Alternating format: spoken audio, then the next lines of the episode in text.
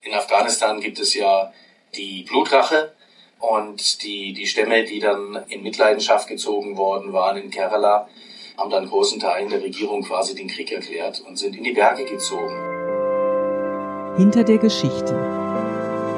Der wöchentliche Podcast für Freunde der Zeit.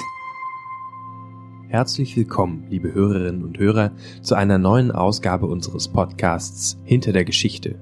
Mein Name ist Fritz Habekus, ich bin Redakteur im Wissen und ich telefoniere gerade mit meinem Kollegen Wolfgang Bauer, dem Krisenreporter der Zeit, der zum Glück nicht mehr in Afghanistan ist, sondern in Reutlingen sitzt, aber erst vor kurzem aus Afghanistan zurückgekommen ist und eine Reportage geschrieben hat über einen Tag vor fast 40 Jahren, dem 20. April 1979.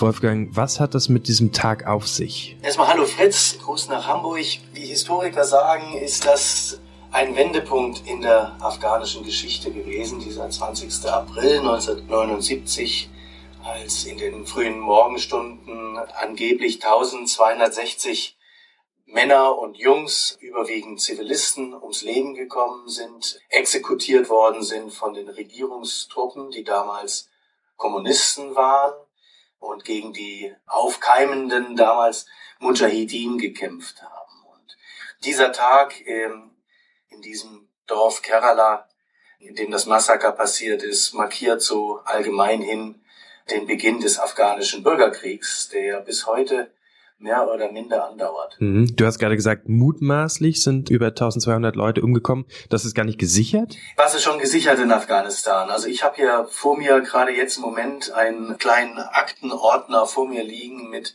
äh, diesen 1260 Namen, handschriftlich eingetragen, mit Familienhintergrund etc. Die Gräber, das sind mehrere, wurden niemals forensisch untersucht aus religiösen Gründen, aber auch aus politischen und aus Sicherheitsgründen mittlerweile. Und ja, es gibt äh, etliche, die das in Zweifel ziehen, besonders eben Menschen, die damals auf den auf, auf Seiten der Regierung waren, bezweifeln, dass es so viele Opfer gegeben hat. Die sprechen dann von 800, manche von 500 und manche gar von null, dass es gar kein Massaker gegeben häbe, sondern in diesen Gräbern nur Mujahideen begraben worden sind, die in, im Rahmen von Gefechten äh, starben. Also wenn ich eine Geschichte anfange, dann lese ich ein wissenschaftliches Paper oder ich spreche mit einem Forscher oder ich fahre an Orte, an denen ich Naturzerstörung oder so sehen kann. Ich kann mir gar nicht richtig vorstellen, wie man so eine Recherche wie die, die du jetzt gemacht hast, anfängt. Wie, vielleicht kannst du auch erstmal erzählen, wie du zu dieser Art von Thema gekommen bist. Auf dieses Thema bin ich gekommen durch Langeweile auf einer anderen Afghanistan-Recherche. Äh, du bist da manchmal, du strandest manchmal für Tage in Afghanistan, weil Verabredungen nicht klappen. Die klappen häufig nicht. Und du dich nicht frei bewegen kannst aus Sicherheitsgründen. Also liegst du da wirklich tagelang liegen im wahrsten Sinne in irgendwelchen Schutzhäusern bei Familien, bei Politikern, die deine Sicherheit gewährleisten ja, und da hatte ich ein Buch gelesen über die kommunistische Zeit und bin da auf ein Kapitel gestoßen, das sich mit diesem Massaker beschäftigt hat und auch damit, dass bis heute niemand verurteilt worden ist für dieses Verbrechen und äh, bis heute Menschen, die damals wichtige Funktionen hatten, auch noch in der afghanischen Politik unangetastet aktiv sind. Und ja, das ist so unfassbar wieder, ich mag schon fast sagen, typisch Afghanistan, dass selbst die allerschlimmsten Verbrechen nicht geahndet worden sind. Und dieses Thema begleitet mich schon seit einigen Jahren durch meine Arbeit, dass in Krisengebieten seit Jahrzehnten sich häufig so Schuld über Schuld legt, ja, wie so ein, wie Sedimente einer von geologischer Schichtung. Es wird nie etwas abgetragen es wird, wird die Schuld nie diskutiert und wirklich aufgearbeitet, sondern eine Gewaltebene legt sich auf die andere und dadurch wird alles immer verkarsteter, zerklüfteter und schwieriger zu lösen heute ähm, für die Protagonisten der Konflikte, beziehungsweise auch für uns als Beobachter, die jetzt hier in Deutschland sitzen, mit äh, zum Beispiel afghanischen Flüchtlingen jeden Tag zu tun haben, die Bundeswehr in Afghanistan sitzen haben, Milliarden an Euro, an Hilfsgeldern in dieses Land schicken und eigentlich gar nicht richtig die Ursachen für diesen Konflikt verstehen. Du thematisierst ja selber in deiner Reportage genau diese Schwierigkeit und auch die Frage, was das Ganze eigentlich soll, nach einem Verbrechen zu recherchieren, das über 40 Jahre herliegt. Ich zitiere mal aus deinem Text. Diese Reportage versucht das vermeintlich Unmögliche. Sie sucht die Spuren eines vor 40 Jahren verübten Verbrechens in einem Land, in dem seitdem so viele Verbrechen geschahen. Es ist die Suche nach der afghanischen Ursünde, eine Reise zu den Ursprüngen des Hasses. Wenn man anfängt, sich mit dem Hass zu beschäftigen, der das Land bis heute prägt, wie viel kann man aus so einem einzelnen Ereignis dann erfahren über die Rolle von Afghanistan heute? Also wie direkt ist diese Verbindungslinie, die du versuchst zu zeichnen? Bis zu diesem Massaker, so wie ich verstanden habe, also bis zum Jahr 1979, war Afghanistan ein sehr traditionelles Land mit Dorfgesellschaften, die überwiegend sich selber überlassen waren und äh, wir befinden uns jetzt hier in Pashtunistan, also im Osten Afghanistan an der Grenze zu Pakistan. Und da galt noch das Gesetz der Pashtunen. Die Ehre war noch groß geschrieben und es war allgemein klar, dass Zivilisten nicht in Mitleidenschaft gezogen werden dürfen, wenn es Konflikte gibt zwischen Dörfern oder Stämmen, sondern dass nur Männer, die bewaffnet sind, getötet werden dürfen. Und dieses Massaker von Kerala äh, es gab noch zwei, drei andere im Jahr 1979, hat dieses Tabu gebrochen. Und Ehre galt plötzlich nichts mehr, sondern die industrielle Vernichtung, die mit der modernen Rüstung überwiegend damals aus Russland schon ins Land gekommen ist, hat die Werte verschoben. Und ja, dieses, dieses Massaker von Kerala hat dazu beigetragen, dass sich in weiten Provinzen die Landbevölkerung gegen die Regierung in Kabul erhoben hat, hat dazu beigetragen, dass viele Soldaten erschrocken über das, was ihre Kollegen äh, getan haben, desertiert sind. Und äh, ja, die kommunistische Regierung in Kabul so mit dem Rücken zur Wand war, dass sie die Sowjets zur Hilfe rufen mussten, was dann auch passierte im Dezember 79, kurz danach. Und die Sowjets sind dann massiv rein mit der Folge, die wir ja nun alle kennen. Ne? Der große Bürgerkrieg zwischen Mujahedin, den Russen, den Kommunisten, Abzug der Russen, Zerfall der Kommun des kommunistischen Regimes, in den 90ern die Taliban, viele Flügelkämpfe, bis jetzt halt dann 2001, 2 mit Unterstützung der Amerikaner die alten Mujahedin das Land wieder eingenommen haben. Aber jetzt wieder mit dem Rücken zur Wand stehen durch die, durch die Taliban. Man kann im Prinzip von Kerala bis heute einen Faden ziehen. Das heißt, dieses einzelne Massaker war mehr als einfach bloß ein Auslöser. Das hat die Art und Weise verändert, wie in diesem Land gekämpft wurde. Ja, es hat dazu beigetragen, dass die Kriegsführung eine andere gewesen ist hinterher. Und in Afghanistan gibt es ja die Blutrache, und die, die Stämme, die dann in Mitleidenschaft gezogen worden waren in Kerala, haben dann großen Teilen der Regierung quasi den Krieg erklärt und sind in die Berge gezogen. Die Einwohner von Kerala waren auch die ersten afghanischen Kriegsflüchtlinge überhaupt, die dann nach Pakistan über die Berge gezogen sind und das Kerala Camp aufgebaut haben. Also man kann ganz viel an diesem Beispiel ablesen. Etwas, was ich sehr bemerkenswert an eurer Geschichte finde, du bist mit, einem, mit dem Fotografen Andy Spira dahin gefahren. Eine Sache, die ich besonders bemerkenswert finde an eurer Geschichte, ist, dass ihr nicht nur dieses irre Risiko auf euch genommen habt, selbst nach Afghanistan zu fahren und da vor Ort zu recherchieren. Ihr habt auch mutmaßliche Täter in Europa getroffen. Hast du eine Erklärung dafür, warum die überhaupt ein Interesse hatten, mit euch zu reden?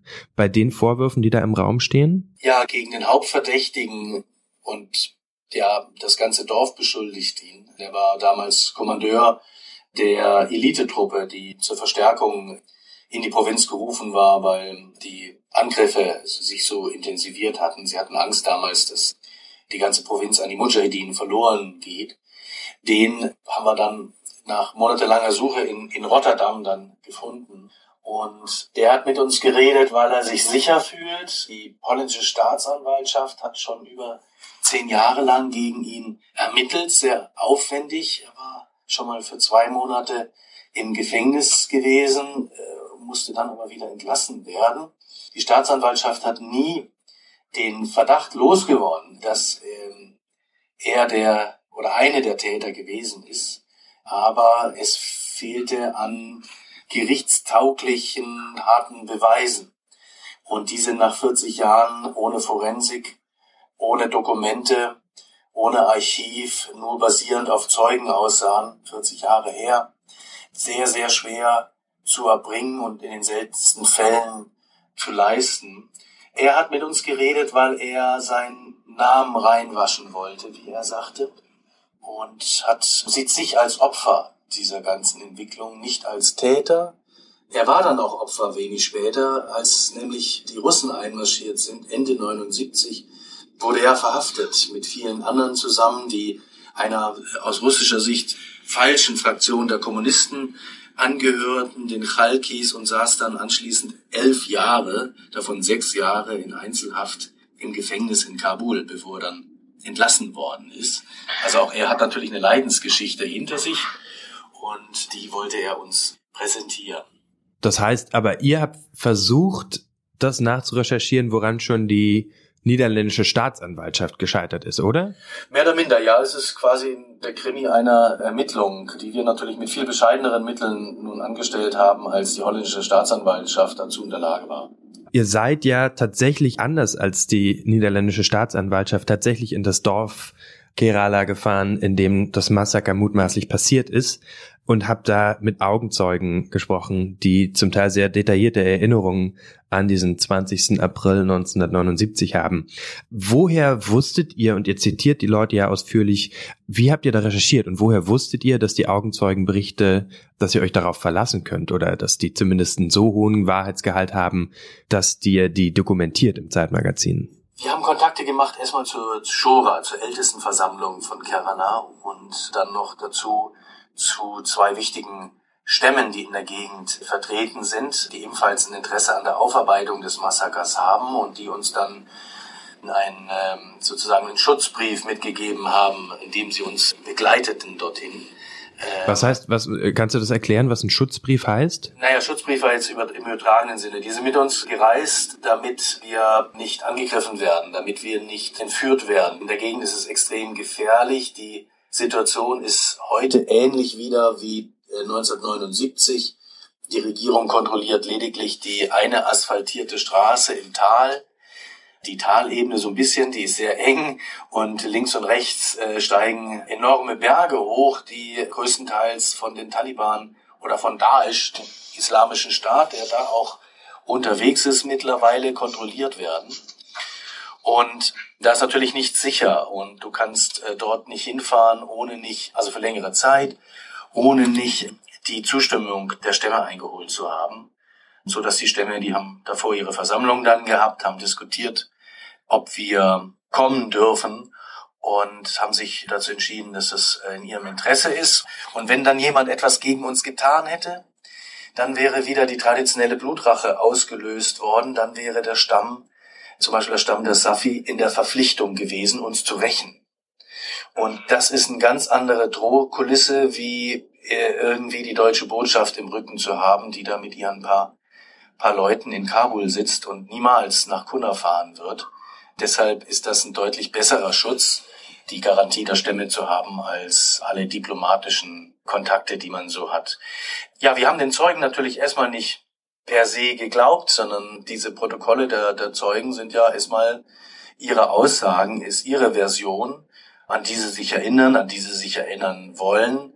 Ich versuche immer möglichst im Detail zu fragen und dann kriegst du dann schon im Laufe dieser vielen vielen Stunden, indem wir uns dann mit diesen Leuten unterhalten, äh, ein Gefühl dafür, ob einer ständig ausweicht, unkonkret allgemein bleibt oder realistische Details erinnern kann, die auch passend sind für sein Alter damals. Die meisten, mit denen wir sprachen, sind zwischen 12 und 25 Jahre alt gewesen damals. Und ein Zwölfjähriger kann sich natürlich an andere Details erinnern als ein 25-Jähriger. Und wenn dir ein Zwölfjähriger Details erzählt, die eigentlich nur ein 25-Jähriger verstehen kann, dann weißt du, aha, das hat er vermutlich später erzählt bekommen von irgendjemanden oder er findet hier gerade. Und ja, dadurch, dass wir mit, wir haben insgesamt, glaube ich, mit einem Dutzend Augenzeugen geredet, nur ein Bruchteil hat jetzt Eingang ins Zeitmagazin gefunden. Äh, dadurch weiß er noch irgendwann ein bisschen besser Bescheid über Kerala damals und kann es natürlich auch qualifizierter quer- und gegenfragen. Mhm. Wie lange habt ihr insgesamt an der Geschichte gesessen? Wie lange wart ihr vor Ort? Ihr schreibt, das schreibst du auch in dem Text, ihr seid nicht rausgekommen, weil weil es Gefechte auf dieser asphaltierten Straße gab, die euch wieder rausgeführt hätte aus diesem Tal. Also insgesamt äh, habe ich, also mit großen Unterbrechungen natürlich drei Monate an der Geschichte recherchiert. Das begann schon im äh, letzten Dezember und zog sich dann bis Ende Februar dann und fand seinen Abschluss dann in dem Besuch in Rotterdam beim mutmaßlichen Täter. Vor Ort in Kerala, in, in der Provinz, waren wir acht Tage. Das sind eigentlich, ja, vier, vier, fünf Tage zu viel. Und wir waren die einzigen Ausländer in der gesamten Provinz, soweit ich weiß. Und wir waren verkleidet und hatten Bärte und ein großes Team, aber trotzdem war relativ rasch natürlich bekannt, dass wir jetzt ähm, im Ort sind. Ihr wart verkleidet, kannst du das erklären? Ja, jedes Mal, wenn ich nach Afghanistan fahre, dann äh, trage ich traditionelle weite Kleider, die, die du so auch kennst, auch aus dem Fernsehen oder von Bildern, mit dem Parcours, dieser Wollmütze auf dem Kopf. Wir kleiden uns der Region entsprechend. Jede Region hat ein bisschen andere Mode, etwas andere Tradition. Und ich setze meine etwas westlich anmutende Brille ab und rede möglichst wenig in der Öffentlichkeit und sind in normalen Autos unterwegs, also nicht in gepanzerten äh, Limousinen, sondern in Autotypen, die am meisten dort im Straßenverkehr vorkommen. Ganz viele Autos mittlerweile. Und so werden wir zumindest nicht auf den ersten Blick als Ausländer erkannt, auf den zweiten allerdings schon. Ich frage mich immer, woran das liegt. Wahrscheinlich an der Art und Weise, wie wir schauen und wie wir uns bewegen. Und ja, also vor Ort in Asada waren wir acht Tage dort und wollten dann eben nach vier, fünf Tagen zurückkehren nach Jalabad, der nächstgrößeren Provinzhauptstadt in, in der Nachbarprovinz, konnten das dann aber nicht, weil nicht die Taliban die Regierung angegriffen haben auf der Hauptstraße hinter uns, sondern die Hauptstraße blockiert war, unsere Rückzugsstraße, weil die Armee gegen die äh, lokale Polizei gekämpft hatte. Die hatten dort einen Konflikt um, wie uns gesagt worden ist, um äh, Einkommen von aus der Schmuggelei, Drogenschmuggel und Holzschmuggel spielt da eine Rolle, hatten sich da streitig gemacht. Es gab mehrere Tote und so lange haben wir dann abgewartet. Ja, nach einiger Zeit haben wir dann einen zusätzlichen Wagen von außen dann nach Assadabad kommen lassen. Ein Wagen, in dem wir halt noch nicht gesehen worden waren. Äh, mit einem Fahrer, mit dem wir ebenfalls noch nicht gesehen worden waren, nur zu dem Zweck, mit diesem Wagen am letzten Tag dann herauszufahren und unerkannt zu bleiben. Wolfgang, jetzt bist du in Reutlingen, uh, safe and sound sozusagen. Die Geschichte ist diese Woche im Zeitmagazin zu lesen. Ich glaube fast 16 Seiten. Es lohnt sich. Es ist wirklich spannend und man lernt eine ganze Menge über das Land und auch darüber, was guter Journalismus kann. Vielen Dank für die Zeit und schön, dass du wieder heile zurückgekommen bist. Ich danke dir, Fritz.